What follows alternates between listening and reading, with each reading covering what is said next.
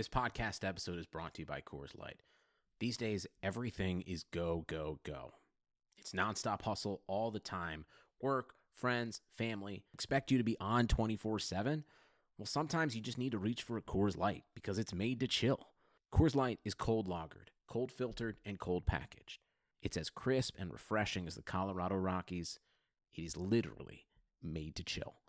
Coors Light is the one I choose when I need to unwind. So when you want to hit reset, reach for the beer that's made to chill. Get Coors Light in the new look delivered straight to your door with Drizly or Instacart. Celebrate responsibly. Coors Brewing Company, Golden, Colorado. Chase Thomas pod, the Chase Thomas podcast. um, my nephew needs me to record. See, I hate. I already hate it. I hate it. All right, hello, and welcome back to a Thursday evening edition of the Full Ride on the Chase Thomas podcast. I am the aforementioned Chase Thomas, and I am joined, as I am twice a week during the college football season, down there in Dacula, Georgia, fellow University of North Georgia alumni Matt Green. Matt, good evening, sir. How are you? Good evening, sir.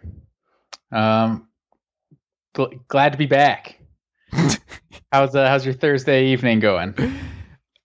So, in the interest of full disclosure, I I ate an entire Little Caesars pepperoni pizza before we started recording tonight. Wow, that's questionable decision making right there. Would it would it surprise you to know, Matt, that I had to take three antacids uh, after eating said gigantic pizza over an hour hour time? Did you go with the uh with just a pizza, or did you go with that half pizza, half uh, crazy bread thing they got going on? Uh, I like to go with the old reliable, as I call it, and that is the the classic all pepperoni one. That is what I do. Okay. Damn, it's been a minute since I had some Little Caesars. There's one right down the street from my house, and I just I can't under I can't overstate just how clutch a 2,000 calorie pizza meal is for five dollars. Like when you're hungry and you're just like I don't really want to cook tonight, I don't really want to do anything. You just you mosey on over and uh, you eat a bunch of pizza, and then you you feel bad after. You have to pop some antacids because you're like, oh, immediate heartburn, not good. Yeah, that uh that five dollar hot and ready. It's uh it's real convenient. It is. It you'll is. uh, you'll you'll pay for it later. Absolutely. I actually had an old roommate who um, every Sunday night he would get a large just cheese pepper uh, cheese pizza from uh, Pizza Hut, and he would get you know they do that crust with the cheese inside of it, the oh string yeah, cheese stuffed type- crust. Yeah, stuffed crust. Well, he did that too, and he would eat the entire thing in one sitting, and then I wouldn't see him for an hour and a half because guess what that does to your body in one Wow. sitting. I used to be all about some stuffed crust. I probably haven't had that in like since I was like twelve. Shoot, I don't even know. I didn't know adults still did that. There, there's Yeah. some questionable decision making when you're an adult ordering stuffed crust pizza. I think, unfortunately, we cannot enjoy. It's like Shirley Temples. You're you're aged out of that. You we understand they're delicious, but you you cannot. You unfortunately cannot order them anymore. How dare you, sir? I'll I'll I'll drink all the Shirley Temples and eat all the stuffed crust pizza I want. when was the last Shirley Temple you ordered? social norms. The last shoot, I don't even I don't even know. Maybe maybe ten years old, probably before Okay. that. All right, so you're just playing devil's advocate here. You're not Yeah, actually out there in the streets. Not actually. Okay. Um, well, don't forget, folks, you can listen to the Chase Thomas podcast wherever you get your podcasts. We're on Spotify, Apple Podcasts. And if you are an Apple Podcast listener, make sure to give us five stars and a rating. Um, go check out chasethomaspodcast.com. Go check out the Patreon at patreon.com slash Chase Thomas Writer. Um, what have, uh, what have you been reading leading up to this week, Matt? Have you been keeping up with, uh, like everyone getting postponed and, uh, Twitter losing their collective mind because the inevitable happened, which was Ohio State was going to bend the rules to find their way into the Big Ten title game. What uh, what have you been doing? Yeah, uh, exactly that. Um, how how do you feel about that? Like, I'm I'm finding myself torn on the Ohio State thing because, like, if if they were if they had a different name on their jersey right now, like, we would not be. Tr- I firmly believe we would not be treating them this way. Like, everyone wouldn't everyone wouldn't just accept that. Oh yeah, they're going to be in the Big Ten. They're one of the best two teams in the in the in the Big Ten. Why wouldn't they be in the conference championship? It's like if their if their jersey said Wisconsin, I just don't think we would all agree that they're obviously a playoff team. Yeah, go ahead and make some exceptions, put them in the conference championship. It's just I don't know. It's just at this point, I feel like for all intents and purposes, like how we evaluate college football teams, like they are one of the top four. So I'm like I'm okay with it. It's just like at this point, it's just it's just showing the Ohio uh, the Big Ten's incompetence. It's just like at every turn, they just they just make the wrong decision or they just make the decision that's just like worse for optics i guess we should say like yeah because it's not the wrong decision and no one's actually upset that indiana and northwestern's not happening which no one wants to see and also exactly we already saw ohio state beat indiana like we know that they're better and there's no michael Penix. like there's actually no issue here it's just the fact that like they changed the rules for ohio state but did you see Colin Cowherd's like one minute um bit on Twitter about this? Uh, no, I didn't. I thought it was really good, which was Ohio State is bigger than the Big Ten. and his point is just like some programs are just bigger. He's like, Mike Tyson's bigger than boxing. Like, Cowherd loves to extrapolate like that. But like, I agree with the sentiment that like, uh, I'm sorry, Minnesota fans, but like, Ohio State is your brand. Like the Big Ten needs Ohio State more than Ohio State needs the Big Ten. Like the Ohio State could just go independent and be perfectly fine. Like they don't they don't I'm need sure, you. I'm sure Cowherd went on some kind of rant of Ohio State's the Robert De Niro of the Big Ten and made some sort of comparison. But um, yeah, they honestly are. It's kind of like Clemson's bigger than the ACC right. at this point, at least in football. Like, it, yeah, I feel like we. It's like I feel like we just want to we want to bitch about the idea of this, but mm-hmm. at the mm-hmm. end of the day, it's like, well, we do need to see Ohio State in the Big Ten championship. That's that's the only way it'll be a legitimate game. Well, it has been a couple years since we watched Ohio State beat the the living shit out of Northwestern in the Big Ten title game. So it's good that we're going to get part two. And uh, yeah, I think we all yeah we all need to see Ohio State Northwestern. I think that's what we're all uh, penciling in on our calendar. Just well, I will be watching it as a Big Ten aficionado uh, Matt Green. I, you know what I would prefer because we're not getting Ohio I'll State Iowa. I want Ohio State Iowa. That should be the Big Ten title game because Northwestern fans. And look, I know Northwestern has a very rabid football fan base, but Iowa's a better football team, especially the Iowa we've seen over the last couple weeks, and we'll see it when we get to the Wisconsin game. We'll preview tonight, but no, that's what I want to see. Iowa always plays Ohio State pretty well. Like I, I would prefer to see that in the Big Ten title game, and we're not going to be able to see it. Yeah, I mean today they're probably a better team, but you can't uh, you can't argue with the results on the field. Matt Green, where are we at uh, picks wise? And then we'll get into some news and notes. Uh, so far, picks wise, you have a, uh, five game lead on uh, against the spread. You're the one making people money out there. Mm. Uh, let me uh, let me find my my my my sheet here. Why am I why am I struggling? So you are 54 49 and 1 against the spread to my 49 54 and 1. And then I have a 5 game lead overall, 65 and 39 to your 60 and 44. And then of course we got Zeus at 1 and 1 on his uh home dogs of the week so far this year. Um that's good news because there are going to be some disagreements, and you're going to be blown away by a pick I have that I've gone back and forth on a lot in the last few days. So um, be prepared. Uh, blown away. Okay, I'm yeah, excited. like, no, no, no way. Um, and it's not Vanderbilt over uh, Tennessee. Um, let's get into some news. So we have Ohio State bending the rules. We already got into that. LSU, the the slide continues, losing players to opt outs and transfers. Tennessee's dealing with the same thing right now. Um, a four star tight end decommitted today.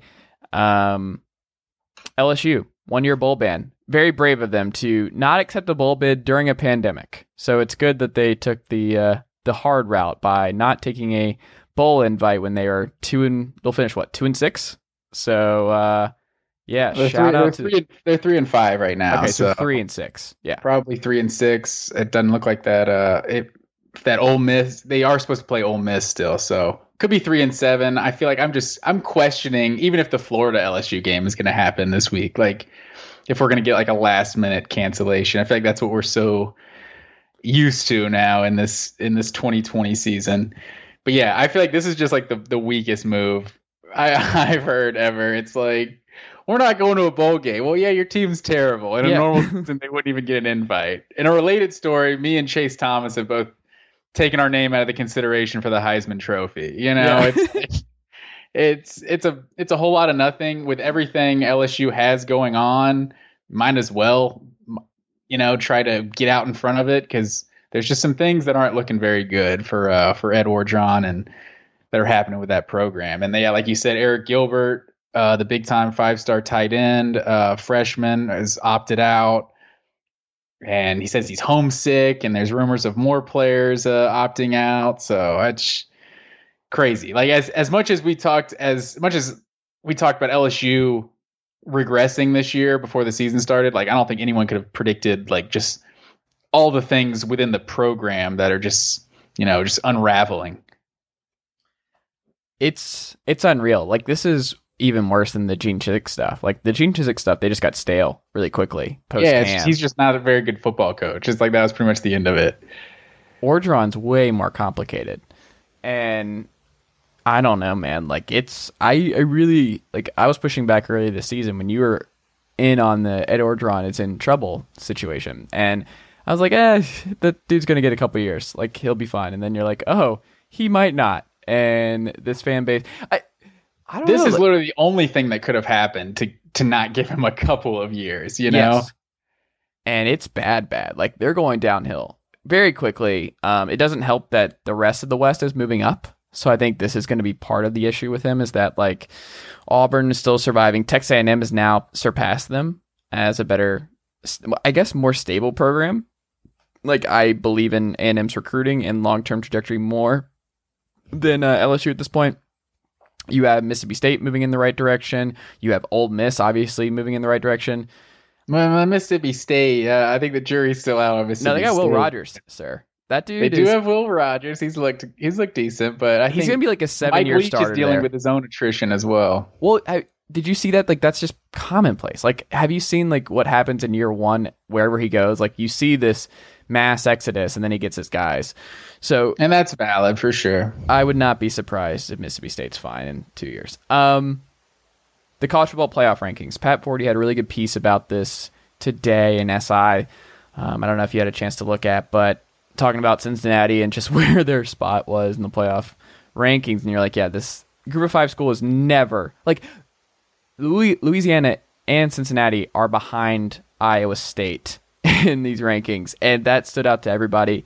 And it's a joke because Iowa State lost by three scores to Louisiana at home, and yet Louisiana finds himself behind uh, Iowa State. Cincinnati obviously being behind Iowa State. I I don't know, man. This is uh, it sets a bad precedent because it, as Forde argues in his piece, that the games don't matter. Like, what is the point of Louisiana playing Iowa State if when they beat them, they don't garner any more respect because the committee's like, that was cute, but uh, we still prefer Iowa State.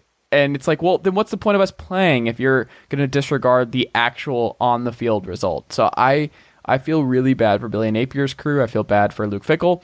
And this is why something I pushed. Group of five. Do your own playoff. Let's do this. Stop the charade. You're never getting in there. It's never happening. Yeah, and Iowa State specifically is just kind of strange. Like, I guess you understand when this narrative happens with certain teams. It's like, oh, well, they have a tougher schedule. They got more good wins on the schedule. It's like Iowa State. I mean, they yeah, they beat Oklahoma, but losses to Oklahoma State and like you said, Louisiana. Like, this is why like too much uh, transparency is almost a bad thing. It's it's like since like what did Iowa State do last week to tell everyone they're better than Cincinnati? Like blowing out West Virginia? Oh, blowing out West Virginia, that changes everything. You're a top 7 team now. It's like okay, West Virginia's not very good. That's just such a weird rationale to put Ohio State Iowa State ahead of Cincinnati and Georgia for that matter because they jumped both of them this week. Mhm. It's like just in one week, I don't know, it's just a very strange rationale. Cincinnati, it's like their game gets canceled. It's like, no, you're number 8 now. It's it's just strange. But yeah, I think it's the point of the games not mattering. I feel like that's where we're we're like kind of teetering on that and this is why I think so many people have the issue with Ohio State because okay, we we feel like we know how good they are, quote unquote, but is is an is a 9 and 1 A&M team, granted they might only get 9 games in, they might only finish 8 and 1, is like is is is that not mean anything that you only played five games? Like now Ohio State, if they get in the Big Ten championship, or they're going to get in the Big Ten championship and play Northwestern, it's like oh now now winning the Big Ten and beating Northwestern is now enough to justify you being top four. Like I'm confused at, at just everything that's going on because Texas A&M's win over Florida, while you know say what you want about how Ohio State's looked versus how Texas A&M's looked but that win over Florida is just so much better than anything Ohio State has done this season. Like, do I like gun to my head? Do I think Texas A&M beats Ohio State on a neutral field? Like, I don't know. I probably would pick Ohio State, but it's just such a slippery slope of just when when do the games matter? When do they not? You know, it's because we have our opinions, but our opinions can only go so far. We have to we have to pay attention to what actually happens on the field. I agree, and I do think it's a slippery slope, slippery slope that we're finding ourselves on, and I just think it sets a bad precedent for group of five teams who actually have the balls to go out and play um, Iowa State on the road to open their season and then actually win and then get nothing out of it. So it's like, yes, they get money for playing these games, but like what is what is the point if they're not going to garner more respect because you have your own opinions and you're like, well, if they play that game 100 times, Iowa State wins 80. It's like, well, sure, but like you at some point have to look at what happened this particular season and the actual result, not what you think is the theoretical result if these teams if you extrapolate it out into 100 times. Like I think that's a issue uh going forward. So I just I feel bad and I I don't know if it gets better, maybe if you expand to eight, they they include one of those teams. Is that the best case scenario? Is you just get one group of five at large bid? Maybe that could be. I think probably you probably don't even really have to do anything to change it up. You know, it's probably just like don't even put that in there because there's some years that they're not going to be deserving. But it's like it's almost like we have the ability to tinker with this all said and. You know, it's like once the top four, it's like that's why it's nice to have a committee because it's like, oh, we get to five and four. It's like, uh, I don't know who we think's better, but they won their conference championship. Let's put them in. You know, it's like if if there's a group of five, you know, team right there around nine or ten. It's like depending on the other teams in the playoff that year, whether that's the right way to do it or not, you could probably justify like, oh, give that group of five a team a shot this year, but then the next year maybe there aren't any deserving candidates, so you don't want to just throw a team in there every year when it when maybe it's once every three or four years that there's one that's actually worthy, like a UCF or a, this year a Cincinnati and shoot maybe even Coastal Carolina. It's um it's important to also note here, and this is not to after going to bat for the group of five schools, the one the one thing I will say in terms of just throwing some some water over their heads is just that they don't have the blue chippers to run the table in the playoff. Like Cincinnati's not getting through a Clemson Ohio State gauntlet. Like it's it's just not happening. So there is a ceiling, but at the same time, do they deserve like that spot there? They deserve the opportunity to get uh run off the field by one of those Power Five juggernauts. Like I think for they, sure because it's like that. right. Yeah, it's like what if you put Miami in there instead of Cincinnati? It's like they're going to get run off the field by Alabama anyway. So right. it's like give give that team a shot. At least at least Miami had a had a normal shot and a normal Yes. road to get to the to get to the playoff, to get to the ACC championship and everything. It's like, you know, George Mason didn't have the any of the players to beat all those teams they beat and they I don't know who they beat that year at like North Carolina, Michigan State, like UConn and stuff to get to the final four. It's like no, they most likely Cincinnati doesn't have the players to beat Alabama and Clemson, but like I feel like we're depriving ourselves of like some some potential Cinderella stories. You know, like who knows? Like most years, yeah, they're not going to beat them, but you know, the more teams you get in the playoff, like the crazier things that can happen, and like the more we're all talking about college football. Yeah. All right. Well, are you ready to get in to our uh, our games this weekend, Matt? Yeah, let's uh let's get it started. Where are we going first? So uh, first, we're starting it off in the SEC with uh, with my squad, Georgia Bulldogs. Mm. 13 point favorite on the road at Missouri. The Missouri Tigers have never beaten Georgia in Columbia, Missouri. If you are, uh, it's a fun fact for you, since they joined the SEC in 2012. So I also have another fact. Georgia has not scored 40 points in back-to-back games since September of 2019. Mm. And they did that versus Murray State and Arkansas State. So it doesn't really I- count. Also, exactly. So essentially, is, I probably uh, should have gone back further to see when they've actually done it against uh, two SEC teams. But I think you're going to see Georgia score some points on Saturday. I think you got with JT Daniels, this offense is starting to look better. Um, I think the most encouraging thing about Georgia is, you know, you see what's going on with LSU. Obviously, Georgia's having a much better season than LSU, but when you're one of these teams that has cer- certain expectations and the season just does not go as planned, you do start to see all these guys opt out and, you know, he's preparing for the draft and whatnot. You haven't seen that with Georgia. And I feel like that's an encouraging thing just from like a, a culture standpoint. Like Jordan Davis is a big time junior defensive tackle who's missed, I think, the last three or four games with an injury. And a lot of people think he's going to go pro, and, and it sounds like Jordan Davis is going to come back and be healthy and play in this game. So I think that says a lot. And you know, Richard LeCounte, I think, isn't is still not healthy, but they talk about him. He's trying to come back and play one more game for Georgia. So I feel like that's an encouraging sign for Georgia that they just they had the the the mental aspect of it is still there for the team. So I think I think they take care of business and um and I, I think they score over forty. I think Mizzou might they might get into the 20s, but I think you're not going to see Larry Rountree running the ball and just Missouri having as much success running the ball with Jordan Davis back in the lineup. Well, that's going to decide the game because I have a little nugget for you, Matt Green. Yes, sir. And the Tigers, five wins this season. Roundtree has averaged 138 rushing yards per game, and in their three losses, he is averaging just 62. Yeah, there you go. So maybe maybe they'll he you know he's a great player, and so maybe they'll uh, take a page out of Florida's book. Georgia can't guard the the running back wheel route, so maybe they'll hit him hit him with there. But uh, I Well, think they're going to use Georgia- that because Missouri does not go downfield. As someone who watched the Tennessee Mizzou game and has watched a little bit of Mizzou this year, like they are the Gus Malzahn offense. Like they do a lot of zigzags and stuff like that. And Georgia just beat a better Mizzou and Auburn earlier this year. But like it's not a lot of downfield stuff. It's a lot of dinking and dunking. It's a lot of quick slants. It's a lot of stuff like that. Wheel routes, dump offs, check downs, things like that. That's the reason Connor Bazelak has connected on 70% of his passes. And he's setting a school record for passing yards by a freshman.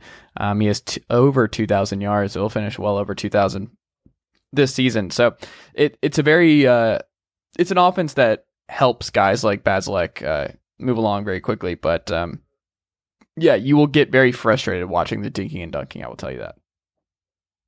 Yeah, I think I think Missouri will definitely score some points, but I think I like I think I feel confident that Georgia is going to uh going to win this one by two touchdowns. Did did you give a pick on this one? Are you going Missouri? Oh, Matt Green. I'm going Missouri. Oh, the home dog. I They are my ya. home dog of the week. Mizzou's just- good, and I don't know if I believe. Like this has all the makings of a letdown spot. Georgia has nothing to play for at this point. They are playing for nothing. JT, people are riding high. They struggle with Missouri, uh, with Mississippi State.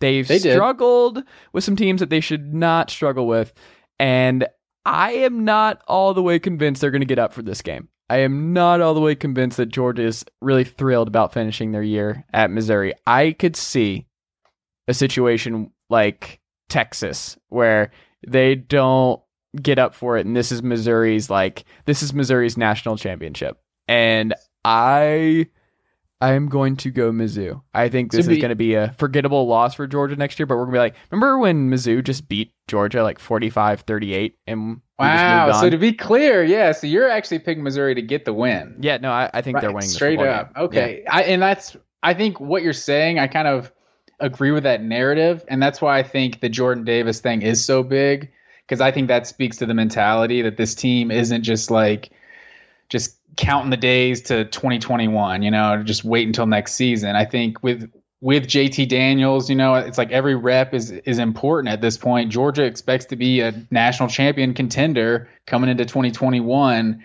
and I think that finishing strong and showing that the offense has some you know some chemistry. I think that goes a long way in in in those expectations. So so uh, that's an interesting pick, but uh, we'll, we'll keep it moving. Uh, this is well the second game we were supposed to do, and I'm I'm honest, I'm a little bummed because I was gonna go with the home dog, West Virginia, 14 Mm. point uh, underdog to Oklahoma, because West Virginia just plays differently in Morgantown, but uh, that one was canceled unfortunately. I think I think Oklahoma may have dodged a bullet uh, not traveling to West Virginia, but keep it moving. Your your guys out in the Pac-12, Colorado going for the undefeated season. They are a one and a half point favorite over Utah. Utah's won three straight in this series, but uh, so far Utah's offense has been pretty non-existent. Colorado's the best rushing team in the Pac-12, second uh, in total offense in the Pac-12. I like Colorado in this one. I think Colorado's going to get screwed in the Pac-12 title game, right? Like they should be able to get in, but they're not going to have played enough or something. Isn't that? Isn't there some Well, weird yeah. stuff? Yeah, because USC is undefeated. Yeah. and they're in the same side, right? Yes. And they're not going to play each other. I don't. Right. I don't understand how you just didn't at least play all the division opponents. Like, I'm confused by that. But yeah, I guess I know in some conferences. I remember years ago uh, when it was what was that 2008 when Oklahoma, Texas Tech, and Texas were all three 11 and one or something. They went with Mhm. like the BCS rankings to determine who went to the conference championship that year. I don't know if that's how they how the Pac-12 is deciding it too. Just uh, whoever's ranked higher gets to go because that's USC because of the the national brand they are. But yeah, it's unfortunate. It's like they're. I wonder if the Pac-12 will just. It's like, oh shoot, the Big Ten's changing the rules. Let's change it up too. Just because those those should be the two teams playing for the Pac-12 championship. Yeah. Um, I think this game will be decided by the Jack uh, Jarek Broussard versus Ty Jordan matchup. Ty Jordan broke out for Utah last week. Uh, Jack Broussard has just been a revelation. Jarek Broussard has been a revelation um, for Colorado this season. I I don't know. It's Jake Bentley going to be under center again for Utah. Utah's had a really weird year, obviously. Um, this is tough. This is really tough. I don't ever want to bet on Jake Bentley. Ever. Don't like betting on Jake Bentley. But I think Utah's still better. I think there is there is some eh. I don't know about Colorado yet. I, I don't I don't know. There's been a fun story, but I think Ty Jordan really broke out last week. I think they're figuring some some stuff out on offense. And I like Kyle Whittingham to get back to 500 here because they're what one and two. One and two. get back to 500. These records, when we look back next year, are going to be preposterous. But anyway, yeah, give me Utah to win, and uh, obviously, uh, give me give me the points.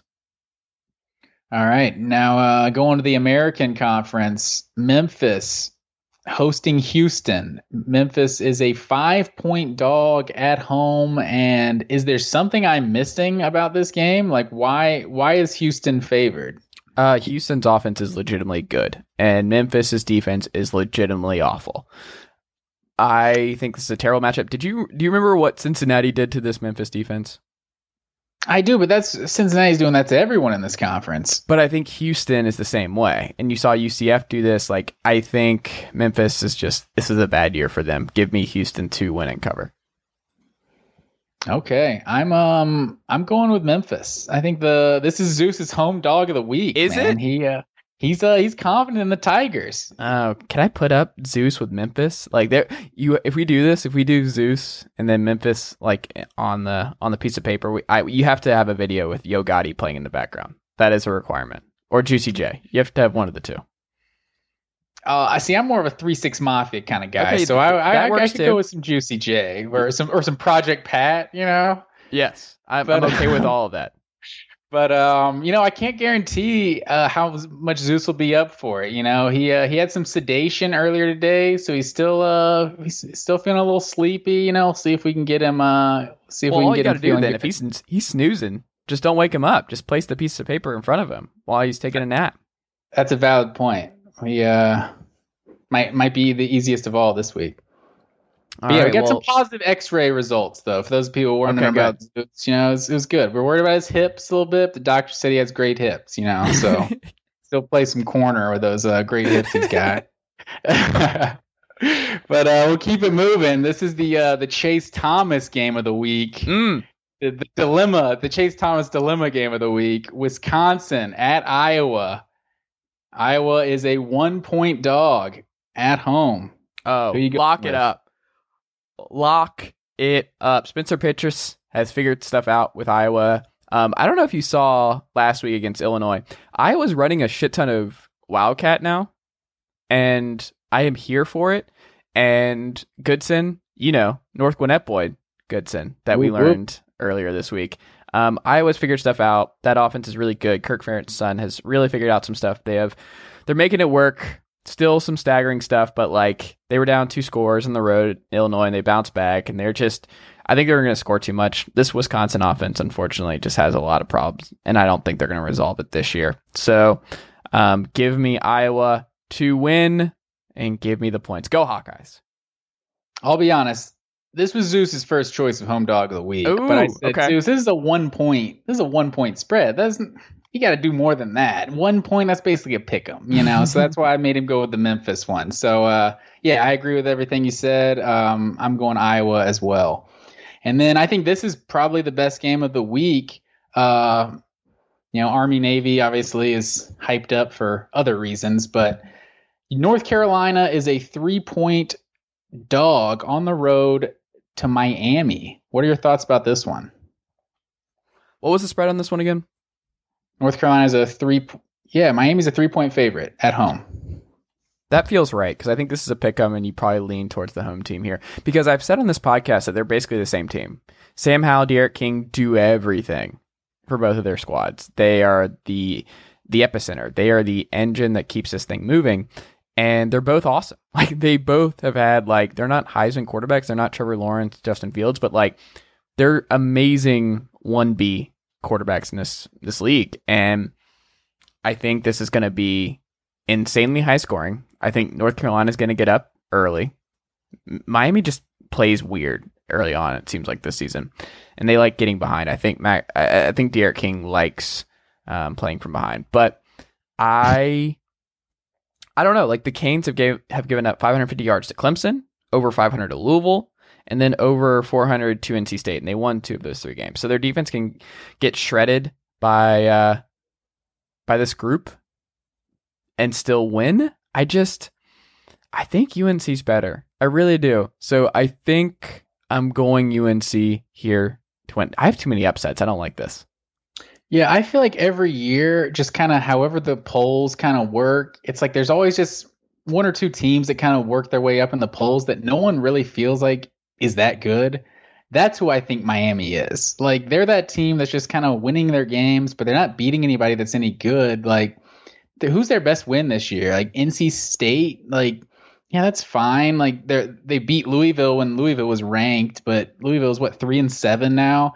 Like I just don't think this Miami team's very good, and I think this North Carolina offense is much more dangerous. Like on top of Sam Howell and this passing attack, mm. you got almost two thousand yard rushers on this team. I feel like they're just a much more balanced offense, and I think I think North Carolina gives Miami like the the justified record they should have. Like the Miami, this this is a two loss team. Like they're not they're not the kind of team that goes nine and one or whatever that that would put their record at. Like I just don't. I'm not buying Miami. I think North Carolina wins this one.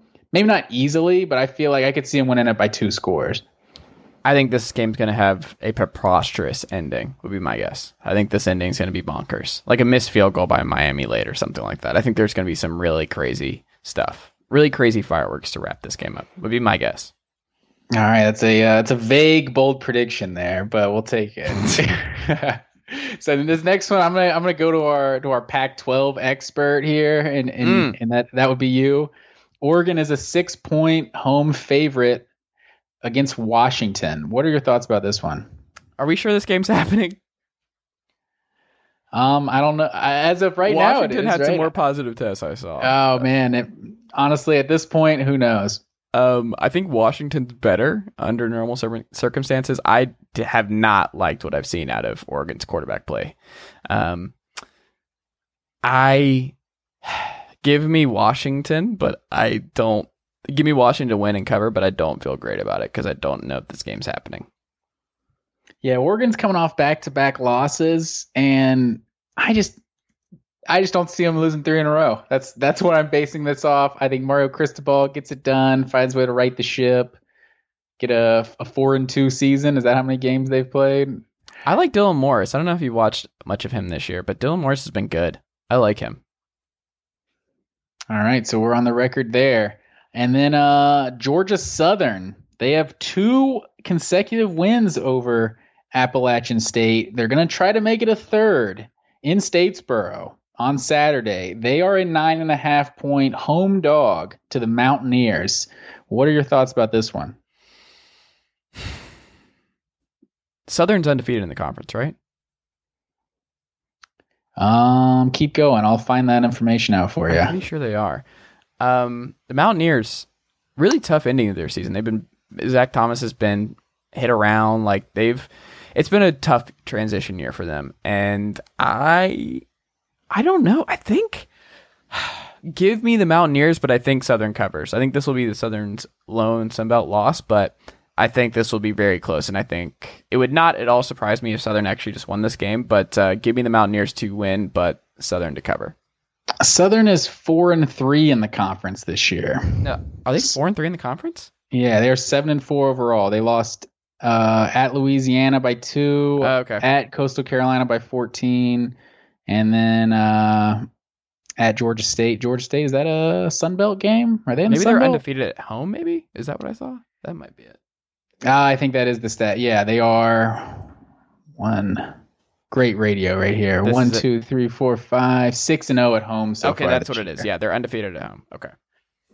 Yeah, I was um I'm just like you. I think uh I think Georgia Southern keeps this one close. Um just cuz all of their losses this year have been really close games, but I think App State uh I think App State pulls it out. Hmm. And then going back to the Pac-12, Los An- the Battle of Los Angeles.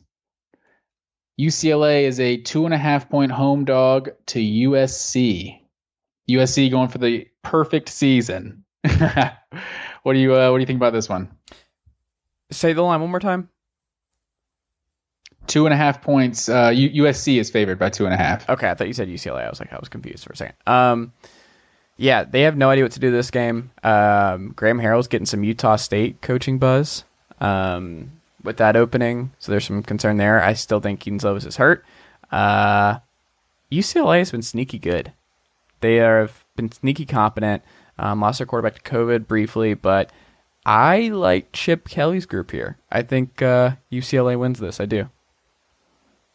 Okay, we got a lot of disagreements so far this week. I'm emptying uh, the clip to make sure I can win. I, I gotta I gotta really go all out to ensure that I win.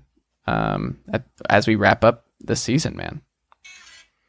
Yeah, I'm going. Um, I'm going to go with USC on this one. I think they uh they finished the season a perfect five and zero, and they uh begrudgingly keep Clay Helton around for another year. And then uh keeping it going, we got the most difficult team to figure out in college football, in my opinion, the Virginia Tech Hokies. They are a two and a half point favorite at home in the Commonwealth Cup versus Virginia. What are your thoughts on this one? I'll wrap it up. Virginia's winning this too. Taking Virginia. Joseph Fuente, maybe on the way out. I, I do not I do not like where Virginia Tech is headed. I think uh, I love Hendon Hooker. I think this offense is really good with him and Herbert. Um, do we have a Khalil Herbert status update? Um, I thought he was playing last that I had heard. Okay, because he's been banged up all year, and he is a difference maker for them. Um, he'll be in the Senior Bowl, and so it looks like he will. Yes, he will play. So, um, I don't know. I think uh, I think Virginia building on some stuff lately. Give me Virginia Bronco Mendenhall lifer right here. Well, you know my uh my my cliche about the ACC. Mm, they're all the same. As soon as you think you know what a team is, they they just bounce back on you. Virginia Tech, they finally they like they've lost what four straight, five of their last six games. So now it's finally feeling like okay, Virginia Tech's just not a very good team. And then that is now is this this is the week they come back and get the win. I don't know if you're aware, before last year, Virginia Tech had won 15 straight in this rivalry. Yeah. 15 straight in in-state rivalry is kind of insane. Uh, Virginia spoiled that last year, so now they're on a one-game streak of their own. I think Virginia Tech gets back in the win column and uh, wins it this year. And our final game, uh, Army Navy. Army is a seven-point home favorite in this game. Do you know? But this game is being played on Army's campus. Are you aware of that? Yes. The last, do you know the last game that was Army Navy game that was played at Army's campus? I do not. 1943. Mm. So uh, during World War II. So usually it's in Philadelphia, sometimes Baltimore. I think they they've played in the Meadowlands a couple times, but uh, I think Army is a better team. This is one of the few that the spread was kind of like difficult for me because I I feel like Army is the better team, but a seven point spread, I'm like, ah, I, I don't even know how these two teams play. So I uh I'm I'm gonna take Army and uh maybe they can win it by eight. I'm taking Army too. Their only two losses this year um, were to a good Tulane team and obviously Cincinnati. Navy, their defense has not been very good. The offense has sputtered. Um, really bad year for them. Um, it's kind of weird that this is not the finale for this season for them because I think Army plays Air Force next week. Do I have that correct? Oh, I honestly didn't even realize that. Yeah, I think one of them still plays Air Force next week. But um, yeah, I I think Army's just been legitimately good, and uh, Navy's just having the bad year. And because I said all that, Navy's just gonna come out and win this game handedly. But uh, Jeff Monken getting some uh, some South Carolina buzz. Their president, uh, by all reports, wanted Monken early on in the process, so there was some disagreement there. Um, I don't know. I I would not be surprised if this game went either way, but um, give me Army. All right. And yeah, you are right. They do play Air Force next week. Honestly, that's how they should probably finish every season. Like have all these teams just play each other, the the service academies. But uh but yeah, that is it for our pick'em. So right. we'll lock those in and uh and see how we do. Well, there's some other Oh, games I want to mention quickly. Okay. Are we- gonna are we gonna keep the pick'em going into next week? Or is this gonna be the last one to determine the standings? Uh, so this will be the last for the regular season, and then we gotta. When will we know the bowls? No, we're gonna do pick up next week too because we have the championship games. That's true. We might as well include the championship games and the Mhm. bowls. Who cares? Well, the bowls will be different. Like the bowls are extra. So the Fair bowls, enough. like once that we have a different. What I what I want to do for the bowls is actually just have all that out and um just do a big pick them and just do a big bowl preview show and then uh do that. Sounds good. All well, right. uh, what other games you interested in this week? Well, you forgot because you really just hate the Big Ten, Matt Green. Um, Illinois versus Northwestern, and uh, people are Mm. Illinois as a state has been gearing up for this game. The the Pat Fitzgerald versus uh, Lovie Smith battle, where Pat Fitzgerald is going to seek Lovie Smith's advice um, of how to coach the Chicago Bears, um, potentially going into next year. So that is something to look out for. Chase Brown shares a great name with myself. Um, is fifth in the Big Ten rushing yards at 440. Their backup, Mike Epstein. Oh yeah, he's averaging 6.1 yards per attempt, 338 yards total. Um, they have a very competent ground attack. I'm interested to see how Northwestern um, counteracts that. I, by all accounts, Northwestern should win this game, but let down look ahead spot because they're already in the Big Ten title game. This game doesn't matter to them. They they can lose this, and it does not affect their date with the Buckeyes next week. Um, Bama, Man, well, what do you- Arkansas. Mm. What do you think the Big Ten is thinking watching this game, though? They're praying that Northwestern takes care of business and beats Illinois. Like, if, if Northwestern comes in, what, would they be five and two? With they might not even be ranked if they lost this game, like ranked like twenty third or something. Like, that's just gonna make the Big Ten championship look even worse. Yeah, that's true. Uh, Bama, Arkansas, Feleipe Franks might not play in this game. It seems like um, they have a three-game losing streak after their hot start. Um, would you like to guess how many yards they've given up their last three games? Arkansas. Arkansas, I'm gonna say, um, they got Florida. Is that one of the last three? Yes.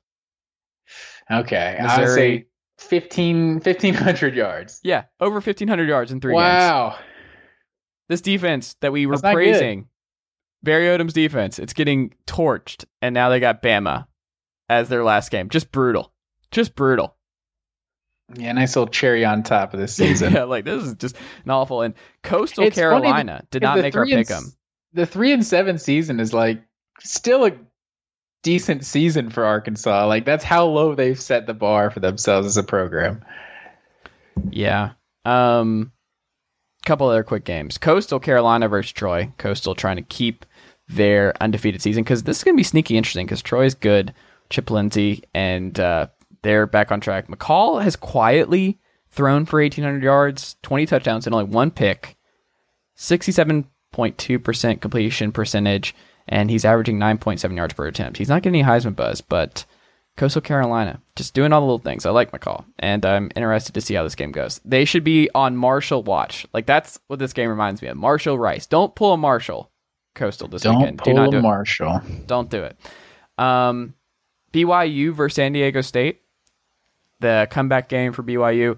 This is San Diego State. I was reading um, a newspaper piece on this. I think it was the San Diego News Tribune about this, where San Diego State looks at BYU as their biggest rival, and BYU is like, no, we, that's that's Utah for us. We don't really think about you at all. It's like that Mad Men Ginsberg thing, where it's like, uh, where it's like, I don't even think about you at all. Um, that's what it reminds me of when I was reading this piece. Um, San Diego State has only won twice in 18 trips to Provo. So uh, something to monitor there as Zach Wilson and company try to get back after losing a heartbreaker to uh, the Coastal Carolina Chanticleers. So I'm interested in that game because San Diego State's pretty fun. And Brady Hoke got that program humming along. Um, last one, we have to talk about Tennessee, Vanderbilt. I don't want to talk about it, but we have to. As a Tennessee person, I have to talk about them briefly. Um, lot riding on this game. The over under is 50 and a half, which just blows my mind. Like neither of these teams are going to account for 50. Like I I don't see 25 apiece here. That seems preposterous. But um Tennessee's favored I- by way too much in this game. I feel like everyone's scoring points against Vanderbilt, though. I could easily well, see. hold on. Have you seen Tennessee's offense? I've seen South Carolina's offense, and they they score points on Vanderbilt. I I don't know. I I just this is going to be a weird one. I don't I don't like it. I don't like that I'm going to watch this tomorrow afternoon. It's it scares me because this game might be the last game of the season because I don't know if Texas A&M will happen next week. Um, but if it does, then you're ending on a sour note. But if you end here, then maybe there's some positivity. Like Tennessee's going bowling, like the Music City Bowl seems the most likely uh, scenario here. We might get Tennessee, Wisconsin. It looks like, um, which oh oh, you want to see some bad offenses, folks? Watch Tennessee, Wisconsin on New Year's Day. Um, I don't know. I think this is going to be fascinating because I think Vanderbilt is going to start a true freshman. They have a lot of COVID issues themselves. They're undergoing a coaching search. They don't have Mason. They have nothing to lose. I'm always scared of the nothing to lose team here. And I, it's going to be Harrison Bailey. It's going to be JT Shrout. It's going to be a bad defense at Vanderbilt. But like, if Eric Gray does not go off for 200 plus, I, I'm just going to be furious. Like, this is the ultimate just go be Alvin Kamara 2.0. And I don't know if they'll do it, but we shall see. Yeah, I think Vanderbilt's going to give up some points for sure. I, if Tennessee uh, loses, Pruitt's out. Like that is full stop. It's over. Like that is how Butch Jones got fired. He lost to Vanderbilt, and that was it. Like you lose to Vanderbilt, honestly. Tennessee, you're gone. It is fair though. It's like you have no business losing to Vanderbilt. It's like the the years that James Franklin was there. It's like the only time it was like not a fireable offense to lose to Vanderbilt. Yeah, it's a. It really is a fireable offense. Like everything else is like, oh, maybe. But if you lose to Vanderbilt, it's over. Like it's absolutely. yeah, I mean that over. drops them to two and seven, and if they play Texas A&M, you'd obviously assume two and eight. That's just nothing like we were expecting from Tennessee coming into the year with how they finished so strong last year. Yeah. It's just it's gonna be tough though. It's like if you fire Pruitt, I don't know. Now Tennessee, they just they risk becoming a program that a, a coach just doesn't even want to go to. You know, maybe you know maybe it just takes an individual personality and a guy's like, look, those guys aren't me. I can come in. Tennessee's got the infrastructure. They got the ability to be a big time program. But it's like, I mean, how many coaches are we on now at, since Phil Fulmer? Is this the fifth one, we got Dooley. Oh, obviously Lane Kiffin, but he he kind of bounced on Tennessee. He wasn't because he was not a good coach. So you got Dooley, Butch Jones, Jeremy Pruitt. If you bring someone else in, I don't know. It's just you're giving you're kind of pulling a quick trigger to uh to expect another you know big time coach to even want to take this gig. You're missing one very, very, very, very important aspect of this, Matt. Enlighten me, sir. Uh, money. it's true. SEC and, money, and Tennessee money Hugh is Freeze, real. You know, yeah. I mean, if you talk to Hugh Freeze, Hugh Freeze is gonna like Butch Jones has nothing to do with me, so I'm gonna come in here. I think the stadium is honestly the biggest thing Tennessee's got going for them. Like that hundred thousand seat stadium, like that's a great great football team belongs in that stadium. You know, at some point Tennessee's got to get back to uh to just being a consistent contender in the East. Hmm. All right. Well, that's all I've got, Matt Green. Do you have anything else you would like to uh, mention before we wrap up here? Uh, that's all I got, sir. All right. Well, oh, I guess mm-hmm. we didn't even touch on Florida LSU. That's we don't have to. Like, not, not, not worth it. No, Florida's winning by sixty. What did you think about um your boy uh To'o To'o hating on Kyle Trask? Did I pronounce that wrong? Wait, Henry right? Toa Toa? Toa Toa? Yeah, mm. saying that they were uh, just boosting Trask stats. What do you think about that? I don't know. It's like that whole thing about just like he he's a system quarterback. So it's like, yeah, he's he's doing the wheel routes, he's doing the easy stuff, he's doing what he's working with Pitts, he's working with Toney. Um, he needs to focus on Jeremy Banks getting burned in coverage. Like that is a bigger concern. His linebacker mate just getting destroyed on underneath routes all season long. Like Jeremy Banks has been the worst player on defense at, at Tennessee this year. Like Jeremy Banks is atrocious, and it's not even really his fault because he just can't cover these dudes and he's being asked to cover them. Um, but if you go back and watch that Florida game, he is just getting burnt over and over and over mm. again. It was uh, it was quite bad. So Toa Toa, settle down. Trask is legit, and also you're great. Don't uh, don't add fuel to the fire because that's what LSU did and the way they beat Florida last year. And Florida mentioned coming into this week that loss last year left a bad taste in our mouth. So that tells me Dan Mullen and friends are going to not take it easy on uh, the Tigers on Saturday. Would be my guess. Yeah, it was just a strange, strange thing for a player to say. It sounded like something a fan would say, but it's like even it's like we know they're or I guess we don't know they're not boosting his stats, but it's like Tennessee like did a good job of shutting down the run against Florida. Like, no, that's why they're passing is because they can't run against you guys. Like, it just seemed like a weird thing for a for a actual player on the team to say. Yeah, but uh, but that's all I got, sir. All right. Uh, don't forget, uh, check out chasethomaspodcast.com. Uh, new episodes Monday through Friday on this very podcast. Matt will be back on Sunday evening to do our wrap up show. Um, follow Matt at Matt underscore W underscore Green. Follow myself at Chase double underscore Thomas. Leave us a rating and a review on Apple if you're an Apple podcast listener. It helps, we promise. Um, for that guy down there in Dacula, Georgia, Matt Green, and for myself, Chase Thomas up here in Knoxville, Tennessee. Until next time, friend. Yes, sir.